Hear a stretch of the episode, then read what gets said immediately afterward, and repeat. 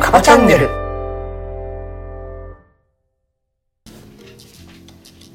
はい、こんばんは。こんばんは久しぶりのカバチャンネルでそごうざだいます。ねはいでいきなり質問です、はい。えーあなたは一日の中で誰と一番会話してるでしょうかああ、あれだな。自分だな。答えすぐ言わないでくださ い考えてもらうのも意味がやるあるんですからこれそはうですか。いはいはい、え家族ですね。えもうわざとらし いんだよそう自分ですねうん。そうこれ意外とねあんまり知らないよねうん。結構その、まあ、会社ね勤めてる人なんかうん。同僚とかねうん。うん。上司とかね、まあ、クライアントとかさなんだけど、まあ、やっぱりこうやって言われるとこうん。う自分の中でねうんいろんな会話をしてるうん。はずなんだよね。なのでその自分と話す時にうん。どんなねどんなこう種類のねこう言葉をねうん。こう発してるかというのはすっごい大事だと思うん。種類っていうのはそのネガティブポジティブみたいなう話。そうそうそうそうそうそうだから本当にずーっとネガティブなねうん。会話を自分としてればはいはいはい。そっちの方にねうんうんずーっとこうループしていくっていううんうんうんだから自分で自分をこう、まあ、方向を決めてるっていうかねうんうんそういうことになってるのかなっていうねなので言葉の力っていうのはね非常にうん強いっていうねなのであの、まあ、一時停止ボタンでねうんこう一旦ねその反応的にならないようにねうんうんこう思考をね一時停止するっていううんでそこであのどういうふうにねこう考えるかっていう部分の中でやっぱり多分多いのはイメージが多いのはね嫌なことがあって嫌なことがあったからうん例えばイラッとしたとかうん腹立つとかねうんその時にこう一時停止ボタンを押すっていうのは非常にイメージが強いのかもしれないんだけど、まあ、そういうことばかりじゃなくてねうん普通にいろんなこう出来事うんそこに対してそれぞれねこう一時停止をしてってでいろんなこと考えるっていうことなんだけど、うんまあ、イメージ的にそういうねこう怒った瞬間とかねで止めるんだけどうんでそこでチャンスってねいうふうにこれってすごいポジティブ、うんポジティブなことあチャンスっていうのは昨日のクラブハウスでそうそうそうそうそうそうそうなんかあった時にそうまずチャンスって言うんだよっていうやつねそうそうそうちょっと犬が暴れてますねそうそうちょっとうるさいですよそうあれもすごくネガティブな状態から、うんポもうポジティブにね、うチャンスって思ううんんこれもういわゆる自分に対して言ってるうん言葉だよねこれあの一時停止ボタンを押しますはいあのあなたにチャンスとか言うわけではないと思うからこれはねやっぱり自分に対する声掛けだと思うんうんうだから本当にネガティブな状況の中からポジティブに変えるうんうんうんだからこれがね本当に普段からいろんなこうなんだろう普段の生活の中でねこう知らないうちに自分の中でね会話してる時にポジティブな言葉を多く使うと、うんすごくねまた周りのね見えてくるそういうものも変わってくるんじゃないかなうんというのを、えー最近、まあ、またね子供たちにね、うん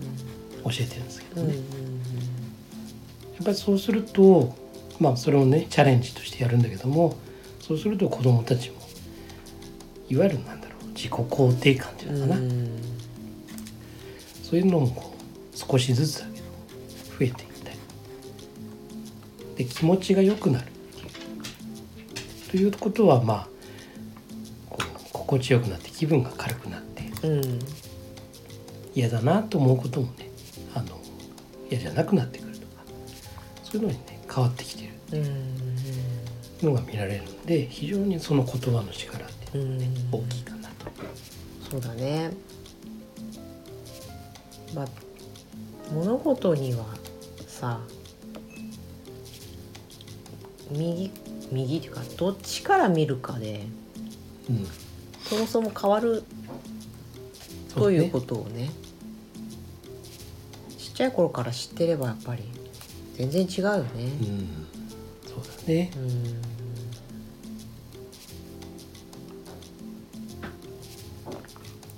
かどうなのかなって思うのはその一時停止ボタンを押すためには押すと我慢してるみたいなうんうんうんうんそれは一旦ルーズになるみたいなはいはいこうグッとこらえた時になんで私が我慢しなきゃなんないんだみたいなうんつまり一旦負けてルーズの状態からスタートみたいにねうん間違っちゃうんじゃないかと思ううんうんうんそうだね特にその怒りとかイライラの場面だと停止するだ本当は停止するだけなんだけどさそこ折れるみたいなもう折れるじゃないはずじゃないそうなのなので結局それって折れるって思うってことは、うん例えば嫌なことが起きましたうん腹が立ってます、でも一時停止ボタンを押しますでそこで折れるっていうかね抑えるっていうかね自分の気持ち、っていうふうに思うということは、自分が正しいと思い込んでんだよねうんうんうんそうねそこの時点でね、そうそうねうん、だから折れるって思っちゃうんだけうど、だからそういうことではなくて、ん今イラッとしたちょっと一時停止ボタンを押したその時に俯瞰して自分をねうんこう俯瞰したこう目で見るっていう自分をね、うんうん自分の感情をねでそこで俺なんでイラッとしてんだろううんうんえこういうことだからこういうことでイライラッとしてんだなってでもそれ本当にイラッとすることなのかとかね、うんどうなんだろうというふうにあの抑えるんじゃなくてそれをその感情は認めてねうん認めた中でなぜこういうふうになったんだろうなってまあ原因はこうなんだろうなあでも自分今例えば疲れててねうんそんなにイラッとするものではなかったかもしれないなとかね、っていうのも見えてきたりしてやっぱり自分のねその毎日同じ状態じゃないから自分自身も、やっぱりそこの中であ疲れてるせいだな俺ってそっかそっかあそんなに言うことでもないなここはっていうか自分をまず休ませなきゃダメだなとかねそういうふうにこうんうやっぱりその感情を尊重した上でうね、んうんそうなんだよねうん、思っちゃったことはいいんだよそういいのねでもそれがダメだって思ってる人が多すぎるっていうかさ、うんうんうんああまたイライラしてしまったみたいなさうん、うんイライラししてもいいじゃないですかそういいんですうんそうまあそのまんまねうんうん感情ぶつけてねこう八つ当たりになくなる反応的になっちゃううとんそれはもちろんうんね間違った方向行っちゃうかもしれないけどでもちゃんと一時停止ボタンを押してちゃんと自分の中でねイライラしたって、うんうんそれを認めるうんでもなんでなんだろうとかうんうね、んもっともっとこう俯瞰してみることによって本当にもうそれを曲げるとか抑えるとか一切せずにねうんだよねって怒るよねみたいな感じでね自分を認めてあげたりねでも違う角度から見るとあああ違うな自分にも原因あるなとうやっんぱりそういうことをこう気づけれるよううな、んうんそういうスペースを空けるっていう、うんあの意味なので、だよね、だから私さ幽体離脱した状態になればいいと思うのうんうんうんうんうんしたことないけどわかんない、まあした私もそんなうんしたことないんだけどね,、イメージねうんそうイメージでああってこう客観的によ要するに客観的に見るとか俯瞰して見るっていうのはそういうことでしょ、でも俯瞰してみましょうって言われてもなかなかねリアリティに欠けるんだよねだから流体離脱もしくはもう一人の自分を用意すべきだと思う用意するとあー怒ってんなーとかいやわかるわその子のイライラする気持ちとかまあこれは落ち込んでも仕方がないとかでも仕方がないじゃあどうするっていうのが幽体離脱してる人方にはできるんだよ。できるね、当の本人は難しいんだけどね。うん、そうそうそんなようなねことだからそういう直感直感っていうか感情そううん湧き出てきた一瞬の感情とそれを直感と感情の違いっていうかうん瞬発的に出た感情とうんうんをなんか制御制御しよう、うん、押し込めようみたいなのとはちょっと違うですよっていううんそうね、まあ、直感はまた感情とはねうんまた違って、感情から来るねそういう感情が生んだそういう自分の思いうんというのとね、感情を抜きにしてなんか知らんけど第六感的な、ボボーンとね、うん、降りてくるっていう2パターンあると思うんだよねだからいずれにしてもどっちでもいいんだわうんどっちも来るんだよね普段ねうんだから来た時に「晴れ晴れ」って直感なのかな、うんね、よく直感に従えとかっていうねよく言うけど、んはてこれは直感なんでしょうか感情的なあのあれなんでしょうかみたいなねそこで一時停止ボタンだよね、うんでそれこそまた幽体離脱じゃうない、ん見てみてああ自分ねこう好きなものがあってさ、そこにこうすっげえもう好奇心があってね、それでもう大好きだからこうやりたいみたいなね、うんこれを直感じゃなくてあこれは感情的にうんいわゆる反応的なあれだったねっていうふうにねこう俯瞰して見たりとか直感だったらやっぱりあれ感情とか何もないのにどうして俺はここに気になるんだろううんいう自分がいるよねって無意識の中で